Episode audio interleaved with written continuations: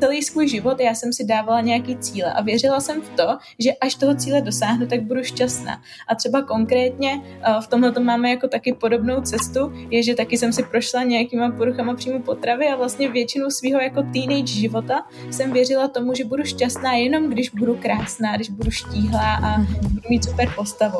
A vlastně zjistila jsem, to byla taková jako první vlaštovka, že i přesto, že jsem tu super postavu měla a teď si trofnu říct, že mám, jsem spokojená, tak uh, jako to mi to štěstí nepřineslo. A vlastně až v tom momentě, kdy jsem se vlastně zasekla před těma dvěma, třema měsícema, v tom bodě, kdy jsem dosáhla vlastně všeho, čeho jsem chtěla, tak jsem si uvědomila, že najednou tyhle, a teď co teď budu dělat, protože to je ten nejnešťastnější moment, mm. kdy zjistíte, že před sebou nemáte jakoby Nic. už další cestu. Takže co mě pomohlo se zresetovat, tak jsem si uvědomila, jaký jsou nějaké moje další vize, nějaký další body, kam směřuju a to mě zase jako vrátilo to štěstí. Podnikání pro holky je projekt pro stejně cílevědomé ženy, jako jsi ty, které chtějí růst nejen v podnikání, ale i osobním životě. Věříme totiž, že každé z nás byly dány určité talenty, které můžeme ve svém podnikání využít a vydělávat tak peníze tím, co opravdu milujeme a žít tak život dle vlastních pravidel.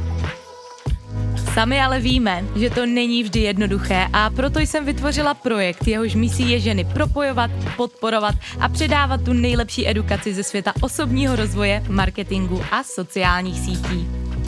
Mé jméno je Markéta Baginská, jsem hostem tohoto podcastu a společně s mým týmem a dalšími skvělými hosty s tebou zde budeme sdílet nejen spousty skvělých myšlenek, inspirace, ale i typů, jak vše vybalancovat a nezapomínat žít život i ve chvíle, kdy se snažíš dosáhnout svého úspěchu.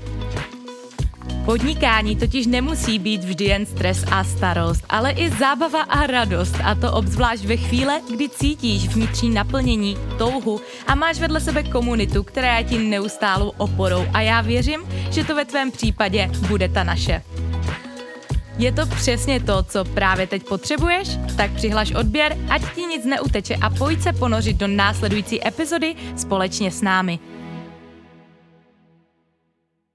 Nedám vám do rukou rybu, ale naučím vás rybařit. To je moto mé velmi dobré kamarádky, podnikatelky a hlavně skvělého člověka, který je mi osobnostně dost podobný. A tím je Eliška Krásná, která ku podivu není rybář, ale lektorka angličtiny a zakladatelka firmy Vyuka a je online. Jejíž misí je pomoci lidem žít život bez jazykové bariéry. S Eli jsme se poznali již pár let zpátky a troufám si říct, že to byla právě ona, co mě přivedla na myšlenku mít vlastní podcast, jelikož mě do toho jejího pozvala hned na samotném začátku, což bylo tak dobrý rok dříve předtím, než jsem začala tuhle show nahrávat já, za což jí také velmi děkuji. V této epizodě se s vámi budeme bavit nejen o tom, jaké to je vést firmu, udržovat se přitom v psychické pohodě a stále růst, ale také i o typech, jak se naučit anglicky a to bez toho, aniž byste museli vycestovat do zahraničí. Já osobně vnímám znalost angličtiny jako velmi důležitou. Sama se totiž vzdělávám jen v angličtině a troufám si říct,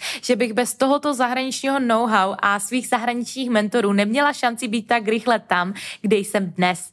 Proto věřím, že bude tato epizoda pro tebe inspirací a že ti pomůže udělat tvůj první nebo další krok. A s tím se do toho pojďme dnes společně pustit. Uh, jej, Eliško, vítej u nás. Ahoj Markér, moc děkuji za pozvání. Děkuji za to, že jsi tady dneska s námi. Hele, Eli, začnu takovou trošku netradiční otázkou. Kdy přišla ta chvíle, že se rozhodla vlastně dělat to, co děláš a stát se lektorkou angličtiny? ono to nebylo jedno rozhodnutí, já jsem si nikdy neřekla, tak a od teď se stanu lektorkou angličtiny. Ono to vzniklo vlastně úplnou náhodou, já jsem k tomu přišla tak trošku jako slepej k houslím a vlastně jako začalo to tak, že jsem prostě začala v 16, protože jsem byla nejlepší ze třídy na angličtinu, tak jsem začala doučovat spolužáky a znáš to potom, slovo dalo slovo, začalo se o mě šířit řekněme, že jsem dobrá lektorka a takhle to vzniklo. um, Kdybys měla definovat to, co ti vyloženě v tom začátku pomohlo udělat ten první krok, protože proč dneska lidi nepodnikají, je to, že mají buď strach být vidění, že podnikají v malém, nebo mají strach, že někdo bude kritizovat, nebo že mají strach, že na to nejsou dostatečně připraveni, nebo na to třeba ještě nemají dostatečné vzdělání. A jelikož ty taky nejsi vystudovaná učitelka, pokud se nepletu, tak vyloženě, jak se ti povedlo překonat tyhle si tři nejčastější přesvědčení? Hele, já když se na to podívám zpětně, tak já jsem hrozně ráda za to, že jsem tehdy na to koukala takovýma těma naivníma očima. Mě totiž hmm. vůbec nenapadlo, že by mě někdo mohl považovat jako za nedostatečně kvalifikovanou. Já jsem se prostě začala učit a učila jsem, bavilo mě to, ty studenti se posouvali, měla jsem výsledky a asi až když mi bylo, já nevím, 18, mi někdo řekl, ty jo, to by jenom 18 a jakože jak to, že ti ty studenti jako platí, když nemáš, jako ty nemáš žádnou vysokou školu a máš jako nějaký zkoušky? A já jsem říkala úplně, no jako mám jenom jazykový zkoušky a jako až v tu dobu mi vlastně došlo, hmm. že to je možná trošku zvláštní, že ke mně prostě chodili i 40-letí prostě biznismeni učit se anglicky k 18-letý holce a kdyby jsem uh, jako dala na to, co mi tehdy ten člověk vlastně řekl, že na to nemám dostatečný vzdělání a že bych radši měla jít jako studovat, aby vůbec mi někdo zaplatil za ty lekce, tak bych možná ani nikdy nezačala, protože uh, on opravdu jediný, co máte nebo co potřebujete k tomu, abyste mohli začít, je jako vy sami a hlavně začít, protože ty vaše zkušenosti a to vzdělání, který se na to bude nabalovat, to se bude nabalovat postupně, ale řekněme, ten správný čas nikdy nepřijde. Hmm. A jak dlouho ti vyloženě trvalo dostat se tam, kde jsi, nebo respektive um, jaká byla vůbec celá tvoje cesta, aby jsme tě trošku našemu publiku také přiblížili? mm-hmm. Takže uh, ty jo, z jakého teda to vzít? vzít konce, tak aktuálně už je to šestým nebo sedmým rokem, teď to možná pletu jako co učím, ale takový ten pravý jako růst podnik, nebo živnostenský list jsem si založila, když mi bylo přesně 18 let, takže jsem čekala přesně na ten jako moment, aby jsem si ho mohla založit. Takže oficiálně podnikám od 18 a teď je mi 23 takže je to, řekněme, jako oficiálně rozhodně víc než pět let. A uh, jako hlavní zlom přišel v roce 2019, kdy jsem si v březnu založila Instagram, kde jsem prostě jenom v tu dobu chtěla jenom přidávat nějaký příspěvky a tak nějak jako vzdělávat ty studenty, bavit je, protože mě vždycky hrozně bavily sociální sítě, ale vůbec jsem nad tím neuvažovala tak, že bych jako přesto mohla získávat potenciální klienty. Já jsem prostě měla hmm. takový ten čistý zájem, jako jim něco říct, protože mě hrozně naplňovalo to, když to ten student ode mě pochopil, když mi řekli, že takhle jim to nikdy nikdo nevysvětlil, že to je vlastně hrozně jednoduchý a že konečně se jim to um, jako jsem jim to objasnila tak. A co mě přišlo úplně fascinující, je, že už asi po měsíci mi začaly chodit zprávy, jestli náhodou neučím angličtinu, jako je, i osobně, jestli by za mnou ty studenti mohli přijít. A já jsem říkala, jako jasně, pojďte. A vlastně díky tomu, že jsem začala ten Instagram dělat a získala jsem díky tomu příliv studentů, tak uh, jsem zvýšila svoje ceny asi z 200 na 60 minut v tu dobu, ještě teď už jsou ty ceny jinde, ale v tu dobu asi na nějakých 300 za 45 minut, takže uh, pomalu jako o polovinu, jenom díky tomu, že jsem si tehdy založila ten Instagram, ale bylo to uh, pořád jenom takový toto klasický jako učení, že jsem nevěděla, že to jde dělat nějak jako online nebo skrz nějaký kurzy, produkty a tak. Učila jsem prostě klasický hodiny, že za mnou student přišel na lekci. No a vlastně covid, který odstartoval takový tenhle ten on, svět online podnikání, tak odstartoval i mě, protože vzhledem k tomu, že se nemohlo jako pomalu někam vycházet a i já mm. jsem v té počáteční fázi měla trošku jako strach k sobě brát studenty domů, tak uh, jsem vlastně začala projekt Patreon, na, nebo projekt na Patreonu, klub pro samouky a to mi tak nějak jako otevřelo brány do toho online světa, začala jsem potom i online učit další prostě formy spolupráce a tak a pak už se to nabalovalo. skvělý, skvělý. Um, kdyby si dneska stála na začátku té cesty, udělala bys něco jinak? Hmm, já nejsem člověk, který by věcí litoval, protože vsadím se, že kdyby, jsem, uh, kdyby se na té mojí cestě stalo něco jinak, nebo jsem se vyhla nějakým fakapům, že bych potom nakonec nebyla tam, kde jsem teď, takže já jsem za to všechno hrozně vděčná. Hmm. Ale jakože kdyby to nemělo ovlivnit to, jak teď podnikám a mohla bych si nějaký zážitek odpustit, tak by to bylo určitě uh, vyhoření, protože já jsem třeba nikdy jako, nebo takhle, já jsem o vyhoření slyšela, samozřejmě, že existuje, hmm. ještě jako než se mi to stalo, ale myslela jsem si, že to je jenom to, to, čím trpí třeba právě ty 40 plus letí manažeři. Mají manažeři, mají úplně jako obrovské týmy a korporace a uh, kteří už jsou prostě v biznise jako x let a vůbec jsem si jako nepřispouštěla, že by se to mohlo stát mně. A jak jsem to vůbec jako neměla v hledáčku, tak jsem si ani nevšímala těch varovných jako signálů, který prostě mm. sice na mě docela křičeli, ale já jsem mi vůbec, já jsem byla úplně hluchá vůči tomu. Takže mě to tak jako sejmulo úplně jako ze dne na den pomalu z hodiny na hodinu a bylo to jako, zastavilo mě to tak, že jsem pro, prakticky jako půl roku měla takovou averzi k učení, že jsem vůbec nemohla jako jakýmkoliv způsobem mm. jako podnikat v téhle sféře a vlastně mě překvapilo, že najednou se potom zhruba po těch pár měsících ta síla a chuť zase k tomu vrátila a teď už jsem v pohodě, ale mohla bych se tomu vyhnout určitě. Mm. To je skvělé. Já vlastně, když uvažuji, tak my to máme všechno jako dost tak podobně. Ty jsi taky nikdy nebyla zaměstnaná, viď? Ne, ne, ne, já jsem hned podnikala. Já, já taky, no. A z toho mám vlastně jako, že úplně husí kůži, že vlastně já ani nevím prostě, jaké to je, prostě fakt jako pracovat od 9 do 5, co ale vím, že to, že to jako by to pro nebylo snazší, víš, že si spousta lidí řekne OK, takže holky si tady od 18 prostě jako by mohly podnikat, že už jsem také byla ve fitku s klienty prostě ještě dříve, než jsem na to měla nějaký papír prostě. A, a teďka, když se vlastně nad tím zamyslí, že ono to nebylo jednodušší a třeba mě i samotné teďka na té cestě chybí, třeba, že když poslouchám příběh někoho, kdo třeba pracoval dlouhodobě v korporátu nebo tak, tak má vlastně nějakou představu, jak by to mohl dělat. A vlastně tím, že já jsem začala, tak jsem si vlastně jako začala všechno dělat po svém, což nebylo kolikrát vždycky dobře. A taky si myslím, že to není jako zrovna výhodou vždycky. Jaký máš na to třeba ty pohled? Mm-hmm. Z toho, co jsi teď zmínila, tak souhlasím, že rozhodně je těžší podnikat, než samozřejmě pracovat od 9 do 5, protože to, co jako spousta lidí, teď mě spousta lidí třeba obdivuje za to, jaký mám úspěch, na to, jak jsem mladá, ale já jsem reálně do svých 22 let třeba jako nežila. Já jsem jediný, mm. čím jsem žila, bylo moje podnikání. Takže vlastně všechno, co mám teď, tak bylo jenom z toho důvodu, že jsem vlastně všechny jako životní oblasti stáhla na minimum, bare minimum a to podnikání tomu jsem dávala jako 99% svého času a pozornosti a úsilí, ale to, že třeba nemám zkušenosti z toho, jak by se to teď ukazuju hmm. uvozovky, mělo dělat, no, tak mi to jako velká přednost, protože já jsem si to od začátku nastavila tak, jak to chci dělat já a tím, že jsem si hmm. právě nezanášela hlavu nějakýma přesvědčeníma, že funguje to takhle a takhle to nefunguje, tak podobně, tak díky tomu to teď mám fakt nastavený, že mi to jako stoprocentně vyhovuje a neměla bych nic Skvělý. na tom. Na to perspektivu jsem třeba vůbec neuvažovala, vidíš, to je zajímavý, no, protože ono někdy to může být výhodou, ale tím, že se vlastně nelimitujem, tak mm-hmm. to mhm. může být taky výhodou, protože vlastně nevíme, co je dobře a co je špatně. a vlastně nic není špatně. Ono nedávno jsem nad tím přemýšlela, že hmm. máme tendence dávat něčemu nálepky a že je něco černé, bílé, že je něco špatně, dobře a vždycky je to prostě někde mezi. A to byla úplně hmm. jako myšlenka, která mi vlastně pomohla i se dát jako vždycky dohnout třeba z nějakých zkušeností, že ty věci prostě nebyly špatně ani dobře, prostě byly vždycky tak, jak měly být. A jsem hrozně mm-hmm. ráda, že jsme na to natrefili. Rozhodně souhlasím. Eli, mám na to velmi důležitou otázku a to vzhledem k tomu, že jsi mi velmi podobná, ať už jako člověk, tak jak vůbec dneska funguješ, tak si myslím, že obě máme takové tendence trošku um, třištit pozornost a, a sedět na deseti židlích. A na toto téma bych se chtěla s tebou pobavit a tím jsou vlastně priority a jak moc k ním dneska k ním přistupuješ. Mm-hmm. To je skvělá otázka. Vlastně, když se mi, to, když se mi tuhle otázku dala dopředu, tak jsem měla příležitost jako trošku něco spočítat. No, sakra.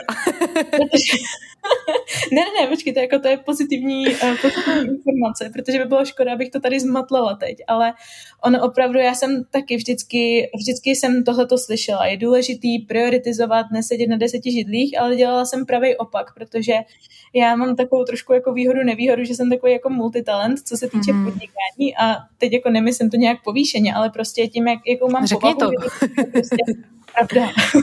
tím, že mám tak. prostě povahu, že do všeho jdu fakt jako na maximum a vůbec jako nepřemýšlím nad tím, že by to mohlo nevít nebo cokoliv, tak vlastně mě, šlo, mě šel každý podnikatelský obor, který jsem zkusila. A právě kvůli tomu jsem viděla příležitosti všude, nic z toho nebylo, co by mi bylo, že mě nešlo, takže jsem měla tendenci právě dělat všechno najednou. Ale všechno se to zlomilo vlastně po uh, rozhovoru s mým kamarádem podnikatelem, který se vlastně podíval na to všechno, jako co dělám. A teď já v té době jsem se prostě věnovala dropshippingu, tradingu, angličtině, network marketingu a ty ještě svým osobnímu Instagramu podcast. No prostě dělala jsem všechno, co člověka napadne, že jako může dělat. A on se na to tak podíval a říkal, úplně mi prostě na féra jako první člověk řekl, že to je úplná blbost, že jediný prostě, co dělám, tak mrhám časem, protože nejsem dobrá ani v niče, nej, nejsem mm. dobrá ani v jedné z těch činností. A v tu dobu už jsem vlastně začala, začínala chodit tehdy se svým současným manželem, takže jsem jako i ten čas chtěla co nejvíc věnovat, řekněme, efektivně něčemu. A udělala jsem to rozhodnutí, i když jsem se toho tak trošku bála, že prostě od teď se začnu věnovat jenom angličtině.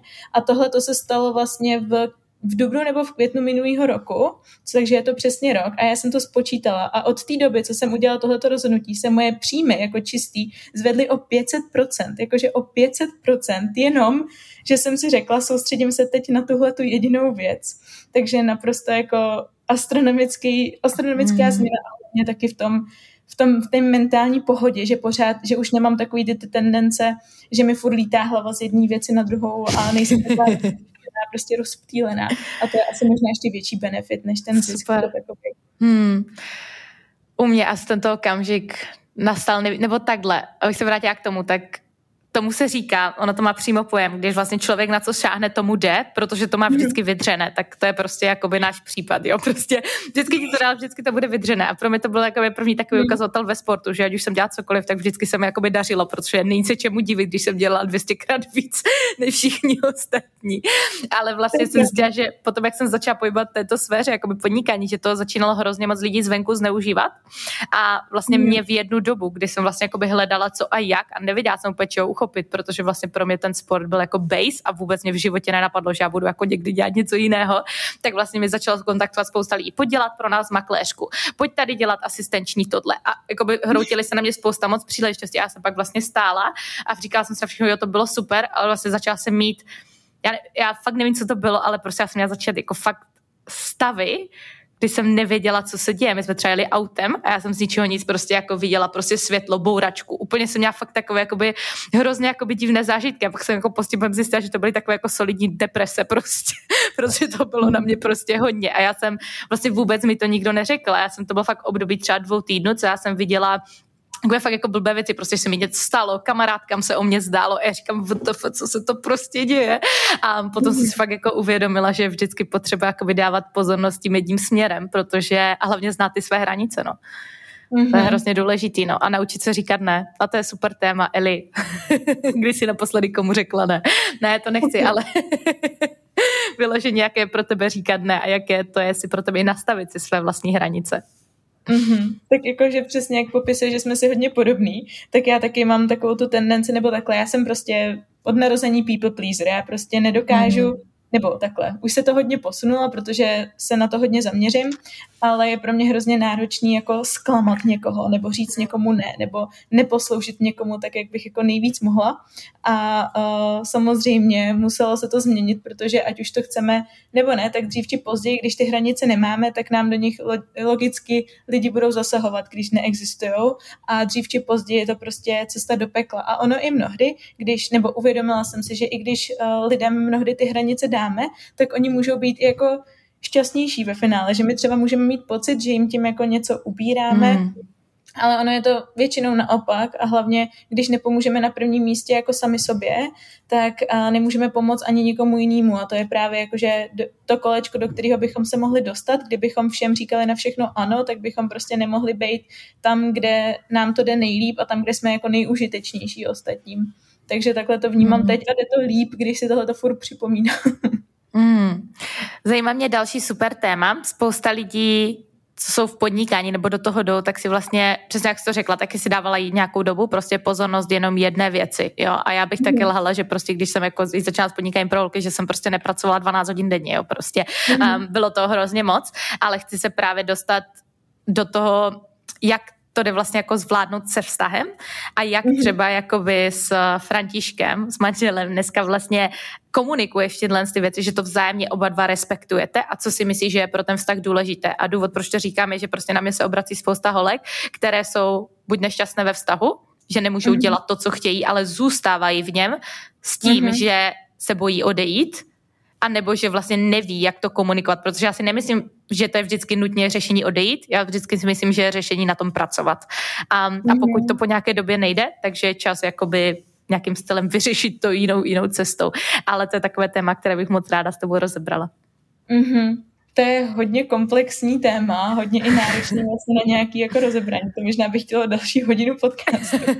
Ale uh, jak to vnímám já, tak je hrozně důležitý mít na druhé straně jako správného partnera, už jako od začátku, že nemůžeme teď, uh, nebo obecně, nemůžeme měnit tu druhou polovičku, měnit jeho, řekněme, jak to říct, přesvědčení, základní názory a maybe, maybe a celou, celou tu jeho osobnost. A teď třeba proč to, jako, aby jsem dala příklad, jak to máme my s Františkem, to možná díky tomu to popíšu mnohem líp, než kdybych teď mluvila obecně, tak uh, my máme velkou výhodu a zároveň nevýhodu v tom, že oba dva podnikáme. A uh, díky tomu vlastně, že oba dva víme, jaký to je, tak máme k sobě jako obrovskou hmm. obrovskou toleranci.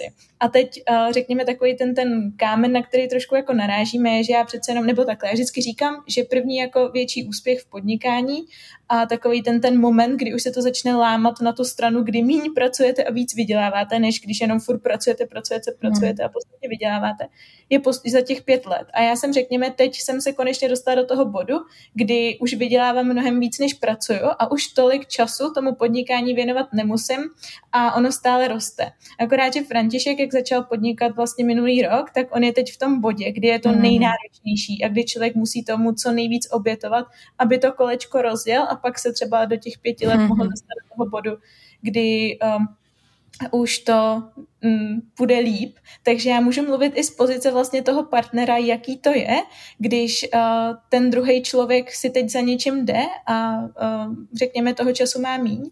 A musím říct, že je hrozně důležitý respektovat prostě to, že František třeba v sedm odejde z domu a vrátí se až v devět a o víkendu taky máme třeba jenom jeden den v týdnu na sebe a soustředit se na to, nesoustředit se na to, že třeba tolik toho času nemáme jako společného, ale soustředit se na to, aby ten čas, který už spolu máme, Máte byl spolu. co kvalitní. Hmm.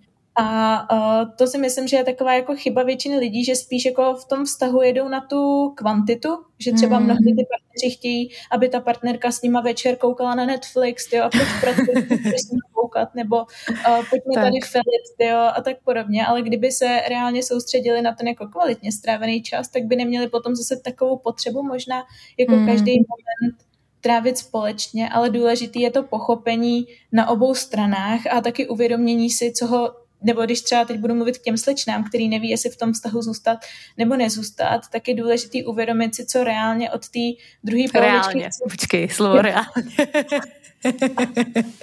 Protože třeba já bych nemohla být s člověkem, který má takový ten typický mindset zaměstnance. Hmm. A teď ne, nemám nic proti zaměstnancům, ale vím, že prostě já bych s takovýmhle člověkem být nemohla. Hmm, ale bohužel, taková, bohužel, taková ta negativní hmm. stránka toho je, že musím akceptovat, že toho společného času není tolik, ale máme každý svoji vizi a naším jediným naplněním není náš společný vztah, ale je to ta kombinace věcí, hmm. v rámci kterých se realizujeme a jsme šťastní. Hmm, to si řekla hezky. Já si myslím, že to je jednoznačně aby každý vlastně ten člověk si stál, aby to bylo prostě vykomunikované, to je věc číslo jedna. Druhá věc, aby si vždycky stál zatím prostě, co je, to, co je prostě pro něj důležité, aby to ta druhá strana respektovala, takže to pro jakoby ty hmm. svoje hranice, respektovat to. A za další jakoby si asi i plánovat předběžně přesně ten kvalitně strávený čas, jak ti lidi spolu stráví. A tohle vlastně já říkám mm-hmm. i holkám, protože lidi si myslí, že aby uspěli v podnikání, že musí hastlit a musí nespat, jako, ale za mě to mm-hmm. není o tom, co ti lidi prostě musí se spát, prostě spádek je důležitý a ti lidi spí klidně 8 prostě hodin denně, kolik potřebují, ale ať se soustředí na to, co dělají za ty 4 hodiny, pak prostě během dne a ne hmm. Protože rozumíš, že on je hrozně jednoduché proflákat čtyři hodiny. Když i ty holky přijdou z práce a mají to třeba nějaký jako side hustle, když to takhle řeknu, ale ono to hmm. není o tom, že a chci to vlastně navést na to, že spousta lidí se bojí začít, že na to nebudou mít čas a já chápu, je to náročné, ale dají se věci dneska udělat za dvě hodiny nebo za šest. Je, je velký rozdíl mezi tím být jakože busy, zaneprázdný a produktivní a myslím si, že obzvlášť jako je to náročný pro ty lidi, co pochází ze zaměstnání, protože tam právě je spíš jako mm, přednost ten čas strávený, jakože tomu zaměstnavateli, a teď nechci generalizovat, ale hmm. většinou to tak je, že prostě jdete do práce na 8 hodin a nemáte tam jako nějaký jako úkolový, prostě 8 hodin tady pracujete a je jedno, jak rychle to děláte, ale v tom podnikání je to spíš jako úplně Naopak, nejste mhm. placený od té hodiny, ale jste placený za ten výkon a tak. obzvlášť, když člověk, čím méně člověk času má, tím víc musí prioritizovat a fakt být jako opatrný s tím, jaký aktivity mají teď smysl a jaký budou mít mm-hmm. smysl, až bude mít čas, třeba až odejde za zaměstnání. Hmm. A teďka se mi krásně navedla na jednu myšlenku. Bavila se vlastně teďka o tom mindsetu a dostaneme se za chviličku k delegaci práce. A já tady no. můžu sdílet svoji zkušenost, že poznám rozdíl, když spolupracuji s freelancery, kteří pracují sami na sebe než s lidmi, kteří byli v zaměstnání a třeba byli nějakou dobu součástí týmu. Šlo to mm. hrozně poznat ten rozdíl v tom myšlení, jak vlastně jakoby někdo mm. pracuje jenom, aby to udělal a když někdo fakt maká, protože ho to prostě baví a je v té zóně prostě experta nejlepší a to bylo vlastně i pro mě takové uvědomění vlastně, jak já chci delegovat práci, že pro mě je vlastně mnohem efektivnější mít třeba, nevím, devět prostě skvělých lidí, kteří jsou nejlepší v tom, co dělají, ale prostě jsou to mm. freelanceri, kteří jsou toho staví vlastní biznis, protože chtějí mít všecko rychle, pořádně a já jsem prostě nejvíce šťastná, než vyloženě, abych měla prostě uh, někoho vyloženě jako na full time a v tuto chvíli mm-hmm. to pro mě takhle funguje lépe, takže i tam jsem vlastně rozeznala, jak je to rozdíl, když někdo má ten mindset z toho zaměstnaneckého prostředí, s tím, že ale myslím si, že na všem se dá pracovat, že to není jako, um, že by to mělo být něco špatně nebo dobře, bavili jsme se o tom na mm-hmm. začátku, ale tak no, to jsem chtěla sdílet, takže jestli k tomu máš taky nějaký feedback, tak klidně povídej. Jo, rozhodně souhlasím a, a podle mě je dobrý potom, když už člověk si buduje nějaký tým kolem sebe, což já třeba teď aktuálně dělám, tak a, ty lidi hodnotit a, za to, co udělají a za to, jak dobře to udělají a podle mě jako opravdu takový ten, ten typ odměny hodinovka není hmm. úplně jako efektivní, takže já třeba taky k tomu přistupuju, že jako platím za výkon a za odvedenou práci.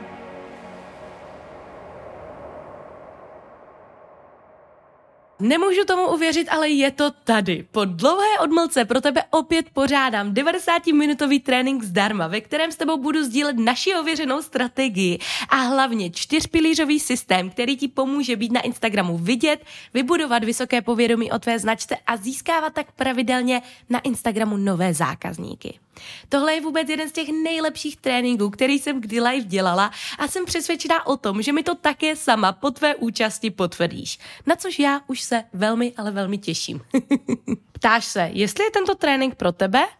OK, pojďme se na to podívat a pokud odpovíš na jednu z frází, alespoň jednou ano, je pro tebe tento trénink tou absolutně nejlepší volbou. Připravena? Perfektní, pojďme tedy na to. Víš, že dáváš do tvorby svého obsahu veškerý čas a úsilí, ale i přesto nevidíš žádné výsledky. Možná si také přehlcená ze všech informací a nevíš, kde máš začít. A tak raději neděláš nic. Nebo neprodáváš a nevíš, proč tomu tak je a jak to změnit, abys konečně začala vydělávat. Možná také cítíš, že ti chybí vedení a jasné akční kroky, které bys ty mohla následovat. Tak schválně, je ti to podobné? Protože pokud ano, utíkej do poznámek tohoto podcastu a přihlas se na tento trénink. Něco mi totiž říká, že tohle již nebude po tvé účasti nadále problémem. Těším se na tebe. Skvělý, skvělý. Super. A k tomu se můžeme dostat eh, k delegování. Vyloženě, jaké aktivity si jako první začínal vlastně delegovat a co je, kde si viděla vlastně takový ten největší zlom, že ti to fakt ušetřilo práci. A mm-hmm. že to mhm. hlavně posunulo to tvé podnikání dál. Mm-hmm.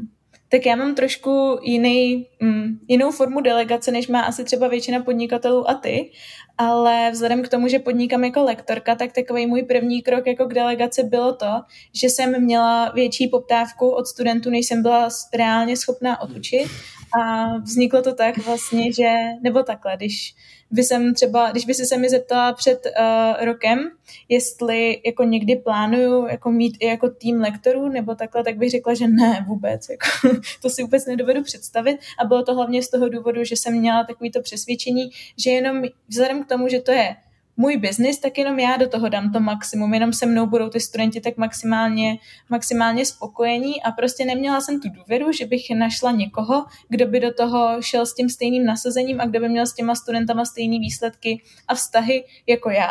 A tohle to bylo úplně nejtěžší, nejtěžší pustit a musela jsem se v tom fakt hodně vykoupat, učit prostě přes 50 hodin týdně, několik mm. měsíců za sebou, aby jsem si fakt uvědomila, Eliško, ty vole, takhle to fakt nejde. Mm a, a vlastně začala jsem spolupracovat následně jako s dvěma lektorama, kteří byli moji hodně blízcí kamarádi, takže vlastně nebylo tak těžký, a jsou stále, takže mm-hmm. nebylo tak těžký um, vlastně jim tu důvěru dát, protože to nebyli cizí lidi. A tím, jak jsem zjistila prostě a viděla jsem, jak jsou ty moji studenti stejně spokojení s nima, jako byli se mnou, tak uh, až to mi jako zbořilo ten můj mýtus, že uh, to jde. A mohl by mi to někdo říct tisíckrát, ale dokud jsem si to sama nezažila, tak uh, jsem tomu nebyla schopná uvěřit, ale jsem hrozně za to ráda a vděčná. A vlastně jenom teď díky těm lidem, kterých je najednou, uh, je nás asi deset už, tak uh, jenom jako díky nim můžeme prostě fakt uh, těm studentům sloužit a můžeme pomoct více lidem, protože já se teď cítím, jako kdybych byla desetkrát naduplikovaná, jako kdyby tady mhm. vzniklo jako deset dalších jako Elišek a můžeme prostě společně tvořit mnohem větší věci a všechno to jde jako mnohem rychlejš, máme mnohem větší pozitivní vliv na to naše okolí, takže delegace je super a vtipný je, že jakmile, že většinou, klidně mi jako oponuj, ale si myslím, že mají podnikatele ze začátku problém vůbec něco delegovat. Pak to zkusí, zjistit, jo. Hmm. Pak chtějí všechno. Já bych normálně teď delegovala všechno, jakože klidně, jestli někdo může za mě ráno, já nevím, uh, umýt koupelnu třeba, tak to mm. taky delegu, cokoliv prostě. Rozumím. Jo, to naprosto souhlasím. A ono hlavně, jak říkáš, já jsem měla takový pocit, že jsem jako naduplikoval čas. Mm. Um, ale tady je zase hrozně velmi důležité a u toho jsem třeba taky sama přistihla, že když věděla jsem, jestli mě bylo zrovna blbě, já jsem se necítila úplně dobře a byla jsem za to v tu chvíli vlastně hrozně vděčná, protože všechno to prostě fungovalo, prostě dodávali se mi materiály, které by měly být hotové, eh, což bylo samozřejmě super, protože jsem věděla, že všechno funguje, i když já v tom nejsem nějakým stylem angažovaná, ale třeba v hmm. momenty, kdy jsem fakt třeba seděla, při, přichytla, při, přistihla jsem se raz, dva, tři, že fakt jako wasteuju časem, a viděla mm. jsem, že vlastně tady jsou ale ostatní, co něco dělají, tak jsem si řekla, Marketo, víš, že i takové jako pozastavení, že je to vždycky hrozně důležité si tam dávat nějakou sebereflexi a dívat se na to, aby člověk pak s tím časem, který má, zacházel chytře a ne mm. jako ho ztrácel zbytečně. Mm-hmm, rozhodně. A zároveň jako taky ten úplně nová jako dimenze nahlížení na to podnikání, protože vlastně do té doby, než jsem měla tým, tak uh, jsem jako podnikala kvůli sobě. A mm, samozřejmě, bavilo mě to, pomáhala jsem studentům, studenti měli výsled, výsledky, ale teď, když to porovnám s tím, jako s jakým nasazením a s jakou jako vážností ten biznis beru teď, když je na mě závislých mm. třeba 10 lidí, tak je to úplně jiný level přesně a taky jako přemýšlím, víc nad tím, aby jsem fakt byla co nejlepší v tom podnikání, protože už to není zdaleka jenom o mně, ale zároveň je to o to větší stres, protože třeba v minulosti, když jsem si chtěla dát týden dovolenou nebo někam prostě vypadnout a takhle, mm-hmm. tak to šlo relativně snadno. Teď už to tak snadno nejde, minimálně do té doby, dokud uh, nebudu mít člověka, který bude schopný pokrýt všechno, co dělám já, takovou jako stoprocentní jako zástupce, ale i tak to za to stojí. Je to prostě skvělý pocit, když vím, že můžu někomu dát práci jejich snů, jak jsou ty lidi potom hmm. vděční prostě a jak hlavně, jak je miluju všechny ty lidi, co jako se mnou takhle pracují, takže stojí to za to. Skvělý. Pojďme se dostat, Eli, k dalšímu okruhu a to je investování do vzdělání. Um, Jaký si myslíš, že to mělo vlastně vliv na tvůj biznis, na růst tvého biznesu a také, co bys třeba změnila třeba v minulosti nebo bys udělala jinak? Mm-hmm.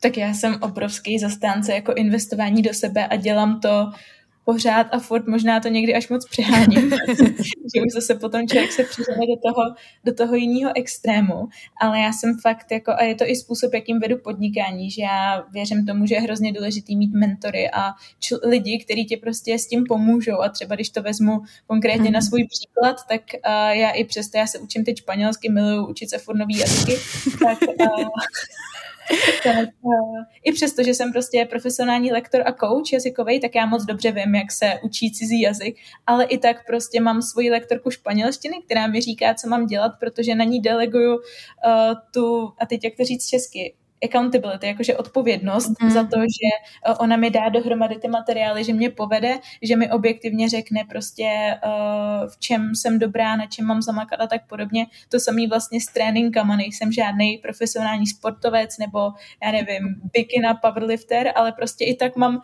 i tak mám trenérku, se kterou prostě řeším jídlo, řeším s ní tréninky, protože je pro mě hrozně důležitého takového člověka mít. A co se týče biznesu, tak já jsem fakt prošla jako uh, hrozně moc různýma kurzama, ať už o marketingu nebo o učení se a už vlastně vůbec neřeším ty částky, protože vím vždycky, mm-hmm. nebo když už něco koupím, tak vím proč a vím, že mi to posune v téhle v téhle oblasti a vůbec mi to jako není líto, naopak ty peníze beru jako takovou jako super, možná jak to říct, energii, za kterou mm-hmm. si můžu jako koupit další know-how a to je hrozně super, jakože využívat ty peníze takovýmhle způsobem a ne furt jenom za materiální blbosti, no, ale takhle to je první.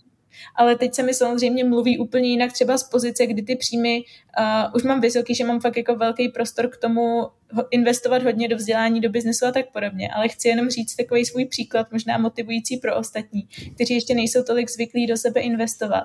Ale mě, když bylo vlastně těch čerstvých 18, tak uh, já jsem tehdy ještě jako si přivydělávala v bageterii, jo, a měla jsem třeba příjem, já nevím, 7 až 10 tisíc měsíčně, normálně jako při střední škole. A uh, tehdy jsem objevila kurz Celta, což prostě znamenalo na měsíc pro mě odjet do Prahy a ten kurz stál 50 tisíc, což prostě pro 18 letou holku, která vydělávala 7 tisíc měsíčně, tak pro mě to bylo reálně třeba půl roku výplat, který já jsem do sebe hmm. takhle jednorázově investovala a já jsem nevěděla, jestli ten kurz udělám, protože spousta lidí mi říkala, že jsem moc mladá, že se vyplatí tam jít tak až ve 25, ideálně po zkušenosti s vysokou školou a že kdo ví, jestli mě tam vůbec jako vezmu a zároveň, že má člověk jenom jeden pokus, není to tak, jako že by to mohl zkoušet, prostě mm. buď to dáš, nebo to nedáš. A byl to pro mě tehdy hrozný stres, ale šla jsem do toho a vyplatilo se to. Úplně jinak mě to jako odstartovalo a od té doby, jak jsem zažila tu první pozitivní zkušenost, tak pro mě bylo hrozně jako snadný do sebe investovat už pravidelně. Hmm, já mám podobnou zkušenost, jak já jsem si vydělávala vlastně peníze v Řecku. Makali jsme se 20 euro na den. tak první věc, eh, kde jsem to dala, tak to byl tre fitness trenér, eh, raz, dva, tři, rekvalifikace fitness trenéra, takže, takže I feel it. Je to krásný ukázat, že když se chce, tak vždycky člověk najde řešení, ještě není o tom, že nemá, ale že není, nebyl ochoten dlouho hledat, aby ty zdroje našel. mm-hmm, přesně. Super. Uh, Dáme nějakou otázečku na tělo. uh. Připravena. Yes. OK, co vnímáš jako takovou největší chybu, kterou si na své cestě udělala? Hmm, ty jo. Jak už jsem zmiňovala, tak s těma chybama je to hrozně těžký, protože jak, jak nic nevnímám jako chybu, tak mi nic nenaskočí jako první, ale když už teda nějakou chybu, tak bych brala to, že jsem se fakt jako snažila sedět na deseti židlích, že kdybych jako od začátku tomu jednomu podnikání věnovala takovou pozornost, tak uh, bych byla teď už jako ještě úplně, úplně jinde, ale stejně se tam jako na, to, na ten bod mhm. dostanu mm. Jenom o trošku později. Teď otázka, kdybych na těch deseti židlích tehdy neseděla, jestli bych měla takový rozhled, jako mám mm. teď tolik nápadů, ale spíš by to jako bylo uh, možná teď mě napadla lepší chyba, takový větší jako work-life balance. Rozhodně to takhle. Nemůžu tady někomu říct, že jde všechno mít jako v rovnováze a že pokud chcete podnikat, že to bude, uh, že to bude růžovoučký a že nemusíte nic moc obětovat a že hlavně jako take care of yourself first. To je jako hmm. bohužel v těch začátcích je třeba trošku jako tu rovnováhu vy, vyhodit na ten směr toho podnikání, ale nešla bych do toho v takovým extrému, protože mi přijde, že jsem fakt jako v těch svých ro- rocích jako od 18 do 22 let vlastně nezažila žádný život, nemám žádný zážitky, mám jenom to podnikání, za který jsem mega vděčná teď, ale přidala bych do toho trošku víc života, mm. třeba aspoň o 20%. Mm. To cítím stejně, protože když si tak vlastně já jsem od 15 závodila, takže pro mě to prostě byly mm. jako každý den tréninky, takže to nic, že jo, potom už jsem prostě letěla pracovat odletět do Řecka, jako všichni kamarádi prostě byli na párty všude, že jo, pak jsem odletěla mm. do Ameriky pracovat a pak už se to všechno tak zvedlo, že to byla jakoby pořád jenom práce a, mm. a ono to vlastně dva perspektivy, když se dívám zpátky a říkám, OK, jestli jsem vlastně jakoby nepřišla o ty zážitky vlastně, které mají všichni, ale otázka mm. je, jestli bych vůbec dneska byla tam, kde jsem. A přesně jak říkáš, já si nikdy nemyslím, že to je černá a bílé, ale každý je tam, kde jsme máme být. A já jsem za to jakoby hrozně ráda, protože každý z nás máme tu svoji cestu a vždycky prostě musíme něco obětovat. Mm-hmm. Určitě souhlasím. Další otázka. Um, jsi šťastná? Mhm. Byla krásná odpověď. za mikrofonem, ne, samozřejmě legrace. Ale je to zvláštní otázka v tom smyslu, že já jsem zrovna před zhruba dvěma, třema měsícema jako na tohleto téma jako hodně narazila, takže a hodně jsem se to zpracovala, takže teď můžu říct, že jo, jsem šťastná. Hmm. Hmm. A co tě k tomu vedlo? Nebo vyloženě, co bylo to, na čem ty si musela zapracovat? Mm-hmm. Tak uh, vlastně um, takový jako kliše citát, který se pořád opakuje, je cesta je cíl. A já si myslím, že spousta lidí to bere tak jako, že jo, jasně, cesta je cíl, ale já už se těším na ten cíl, já už chci mít ten cíl, já už to chci dosáhnout a pak budu šťastný. A i když jsem si to jako nerada přiznávala, mm-hmm. nebo ještě jsem to nebyla úplně jako schopná prožít, tak vlastně celý svůj život já jsem si dávala nějaký cíle a věřila jsem v to, že až toho cíle dosáhnu, tak budu šťastná. A třeba konkrétně uh, v tomhle to máme jako taky podobnou cestu, je, že taky jsem si prošla nějakýma poruchama příjmu potravy a vlastně většinu svého jako teenage života jsem věřila tomu, že budu šťastná jenom, když budu krásná, když budu štíhlá a mm-hmm. budu mít super postavu. A vlastně zjistila jsem, to byla taková jako první vlaštovka, že i přesto, že jsem tu super postavu měla a teď si trofnu říct, že mám, jsem spokojená, tak uh, jako to mi to štěstí nepřineslo. Pak jsem si dlouhodobou myslela, když jsem byla single, že mi to štěstí přinese až, pod, až potkám toho správného člověka a budu šťastná v tom vztahu teď mám toho nejlepšího manžela na světě, ale to mě taky šťastnou mhm. záhadně udělalo. To samý potom peníze, taky jsem si dlouho říkala, že ty jo, až budu vydělávat přes 100 tisíc měsíčně, tak to budu úplně za vodou, to budu úplně, uh, to budu někde na Bahamách prostě si užívat a budu nejšťastnější na světě a zjistila jsem, že taky ne. A vlastně až v tom momentě, kdy jsem se vlastně zasekla před těma dvěma, třema měsícema, v tom bodě, kdy jsem dosáhla vlastně všeho, čeho jsem chtěla, tak jsem si uvědomila, že najednou ty a teď co teď budu dělat, protože to je ten nejnešťastnější moment, mm. kdy zjistíte, že před sebou nemáte jakoby Nic. už další cestu. Takže co mě pomohlo se zresetovat, tak jsem si uvědomila, jaký jsou nějaké moje další vize, nějaký další body, kam směřuju a to mě zase jako vrátilo to štěstí. A teď nechci říct, že štěstí je pořád se za něčím honit a pořád jako dosáhnout jedné mety, ani si to jako neuvědomit a hned se hnát za další metou.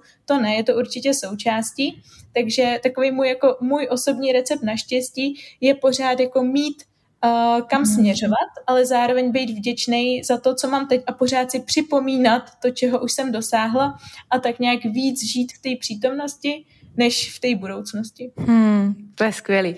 Pro mě asi osobně být šťastná znamená být spokojená sama ze sebou a jakože fakt mm. upřímně prostě dát ruku na srdce a říkat si prostě fakt I'm so happy. Mm. jako by vděčná za to, jaký je zrovna člověk v danou chvíli. Druhá věc, mít kolem sebe fakt člověka, myslím, že v tom partner jakoby hrozně moc pomůže, který jakoby ti fakt dá i ten pocit, že prostě, i když budeš doma běhat prostě střapatá v dlouhém tričku, prostě v kalhotkách, že budeš si pořád ta nejvíce perfektní prostě ženská. Mm. A třetí věc, přesně jak říkáš, prostě dělat něco, co tě baví a vidět tam nějaký vyšší záměr a mít tam i něco, co je pro tebe i takové jako hodně challenging, protože díky mm-hmm. tomu mhm. můžeš růst dále. I like it. Mm-hmm. Rozhodně, já taky jsem slyšela, že jako pocit štěstí pochází právě taky z toho pocitu flow, ale flow nedosáhneme tím, že budeme jakoby uspokojení tím, že budeme třeba mm. koukat na Netflix, ale flow dostaneme tím, že právě překonáváme nějaký výzvy, takže je to hrozně důležitý pořád tohleto v tom životě mít a nedostat se do bodu, kdy si řeknete, tak a teď jsem spokojený, teď už nic nechci, protože dlouho mm. spokojený pravděpodobně nevydržíte. Skvělý.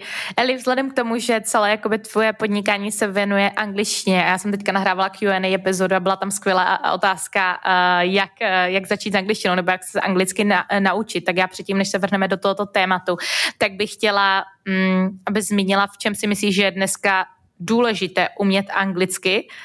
No, to mm-hmm. je mhm. asi ono tak uh, to je super otázka. Já uh, samozřejmě podnikám v angličtině, takže já do toho vidím ještě víc než uh, všichni ostatní, ale jak to sleduju, tak fakt uh, kdysi, ještě před pár lety, byla angličtina fine benefit.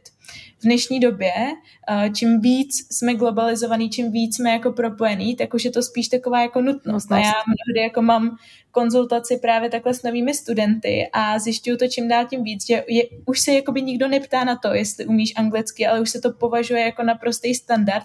I třeba přesto, že pro tu pozici ta angličtina není potřeba. Mm, prostě mm neumět jako anglicky je už v dnešní době ne, jako, už to není přednost, ale je to vyloženě jako prostě, jak to říct, bariéra. Must have. Přesně, must have. A i když člověk chce mít jako nějaký širší jako řek, řekněme, rozhled a chce mít možnost čerpat z více zdrojů, než jenom z těch českých, které jsou mm. překládaný a známe to, jako ty překladové interpretace můžou být jako jakýkoliv a je to prostě velký omezení i myšlení. Tak uh, i z toho důvodu. Já třeba osobně trofám si říct, že kdybych se vzdělávala v Česku, tak nejsem tak daleko, jak jsem prostě hmm. nejsem, protože takhle jsem měla možnost si prostě vybrat pět, šest lidí, prostě, kteří jsou v marketingu fakt špičky a od těch hmm. nejlepších si převzat to nejlepší a jakoby přivést to nějakým stylem tady a myslím si, že i právě někdo, kdo tu angličtinu nutně nepotřebuje, takže by měl nějakým stylem projevit ten zájem, protože se vlastně jako limituje tím zdrojem informací, který jakoby mm-hmm. může dostat a to můžeme začít u filmu. Jo, prostě spousta mm-hmm. filmů stále na Netflixu prostě nemá mm, titulky. A teďka je to mhm. vlastně tohle je film, ale pak to je vzdělání, je to i to, že když prostě jedete do zahraničí a tak.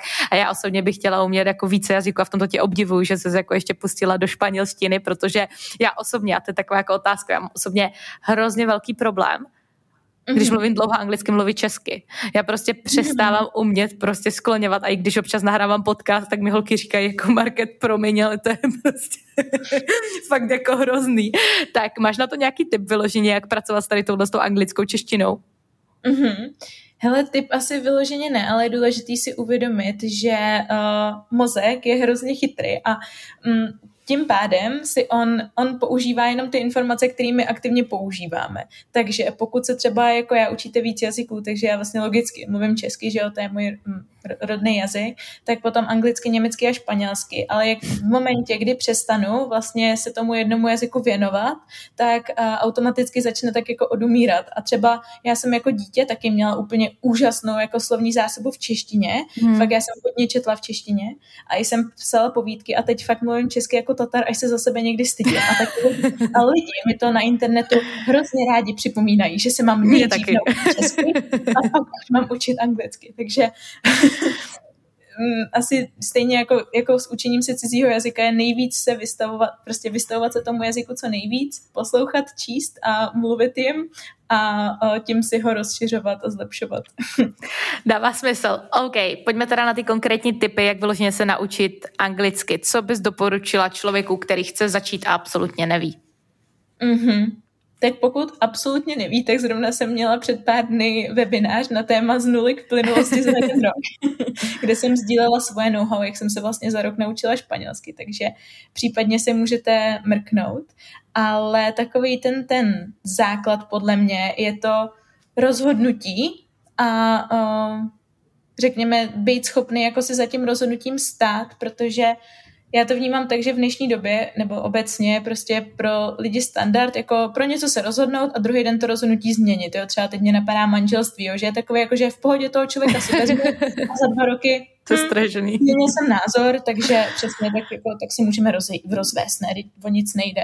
Jo? Nebo hmm. třeba rozhodnutí, že od teď začnu cvičit a najednou o týden později, hm, tak ne, tak mě už se teď zase nechce a zase to změnit. Jo? Takže rozhodně začít tím rozhodnutím, že A teď vlastně nás poslouchají podnikatelky, teď mi to došlo, jakože cizí jazyk a podnikání je prakticky to samý, ale trošku v bledě modrým. Jako ty principy, které potřebujete pro to, abyste vybudovali úspěšný biznis, jsou stejný pro to, abyste se naučili uh, cizí jazyk. Takže když se rozhodnete, že začnete podnikat a že ten projekt bude úspěšný, stejně tak, když se rozhodnete, že se naučíte anglicky a naučíte se uh, minimálně na nějakou plynulou úroveň, tak od toho rozhodnutí neustupovat.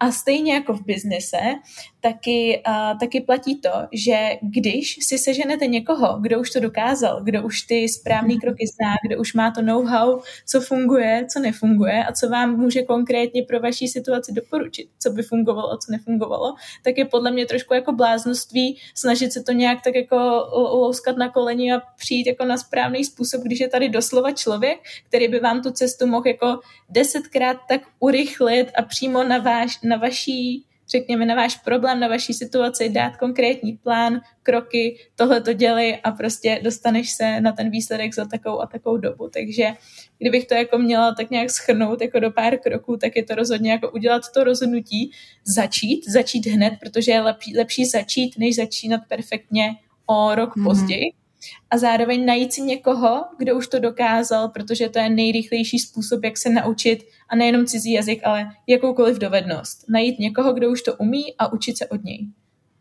Co pro tebe znamená úspěch? Hmm. Další otázka na tělo. Podle mě je úspěch nějaký jakoby vnitřní mm, vnitřní ovládání se, takovou sebekontrolu. Možná jako, já to vnímám jako takového mýho vnitřního pozorovatele, takový jako který kouká z takové vyšší perspektivy na moji osobnost a úspěch podle mě je umět se povznést nad takový ty naše, eh, řekněme, starodávný, na tu naší, nad tu naší amygdalu a na tyhle ty věci, jakože na ten uh, bojuj nebo uteč systém a zároveň na to pořád jenom jakoby chtít tu krátkodobou gratifikaci, ale umět se na to povznést a uh, jít do té dlouhodobé gratifikace. Takže úspěch je podle mě nějaký jako osobní mistrovství, zvládnutí mm. těchto těch principů a umět se prostě povznést nad věci. Hmm. Pro mě tady ta otázka úplně skočila, když jsem mluvila o té angličtině. Mě to taky trošku zaskočilo, protože to dává smysl, co jsem řekla. OK, já si myslím, že zná, moje publikum mě zná. Já vždycky tak jako mám občas výstřely do tmy, ale jsem hrozně, hrozně ráda, že jsme se i k této otázce dostali, protože a vím, proč jsem to řekla, protože v tomto publiku bude tento podcast poslouchat spousta lidí a uslyší tvoji success stories, jak si prostě vybudovala úspěšnou jakoby online platformu v rámci edukace angličtiny a vlastně chci, ať vidí zatím co vlastně zatím je, víš, protože spousta lidí mm-hmm. si mhm. myslí, že začít podnikat znamená, OK, takže první peníze prostě vezmu a půjdu si za to koupit prostě, nevím, prostě dvě kabelky na Pařížsko a pojedu na pětkrát za rok prostě na Zanzibar, anebo prostě to všechno reinvestuju zpátky a stejně tak jako vidět takovou tu vizi a vlastně i to, co ten úspěch znamená. A spousta lidí si myslí, že úspěch znamená velké domy, právě jakoby mhm. materiální věci, aby jsme zaujali lidi, kteří nás absolutně nezajímají um, a, a my nezajímáme ani je. A vlastně tak. Um, to je hrozně k zamyšlení, no, takže jsem ráda, že jsi na to odpověděla. Myslím si, že spousta lidí si jako tak trošku myslí, že úspěch je právě v tom materiálnu, ale reálně, když se zeptáš jakýhokoliv člověka, co úspěch znamená konkrétně pro něj, tak nikdo ti neodpoví, můj úspěch je můj dům, nebo můj úspěch je moje auto. Vůbec jako nikdo, ale spousta lidí pořád jako žije v té představě, že zrovna to ten úspěch je z nějakých důvodů. Zajímavý. Hmm. Skvělý, Eliško. Ještě než skončíme, tak mám na tebe jednu velmi důležitou otázku. Kdybys měla holkám, které začínají v podnikání, teďka předat nějakou jednu radu, která by to byla a proč? Hmm.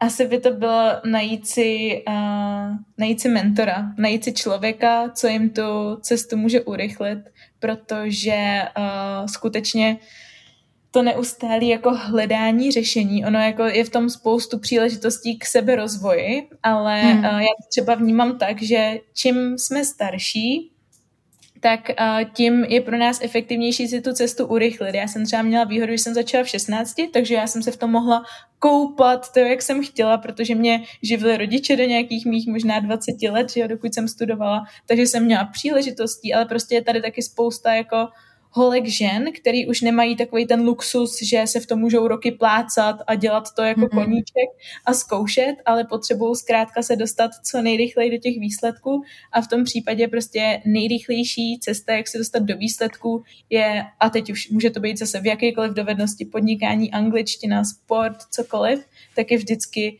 najít si člověka, který jim dokáže na míru poradit, takže rozhodně je super studovat i nějaký kurzy a získat v nich ten obecný přehled, ale největší hodnota je podle mě v tom najít někoho, kdo, kdo dá konkrétní feedback tomu vašemu biznesu. Hmm. Hmm. Skvělý. Kde tě může naše publikum Elinko najít? Úplně všude, jako výuka i online. Já vlastně natáčím na YouTube, a dělám podcasty, to jsou asi moje, už, to už dělám tři roky skoro, takže to je můj obrovský koníček, takže jsem ráda, že jsem mohla být tady.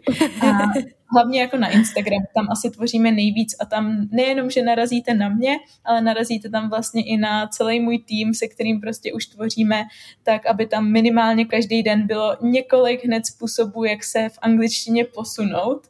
Je nás na to víc, takže to taky podle toho už začíná vypadat, takže tam najdete určitě taky spoustu inspirace.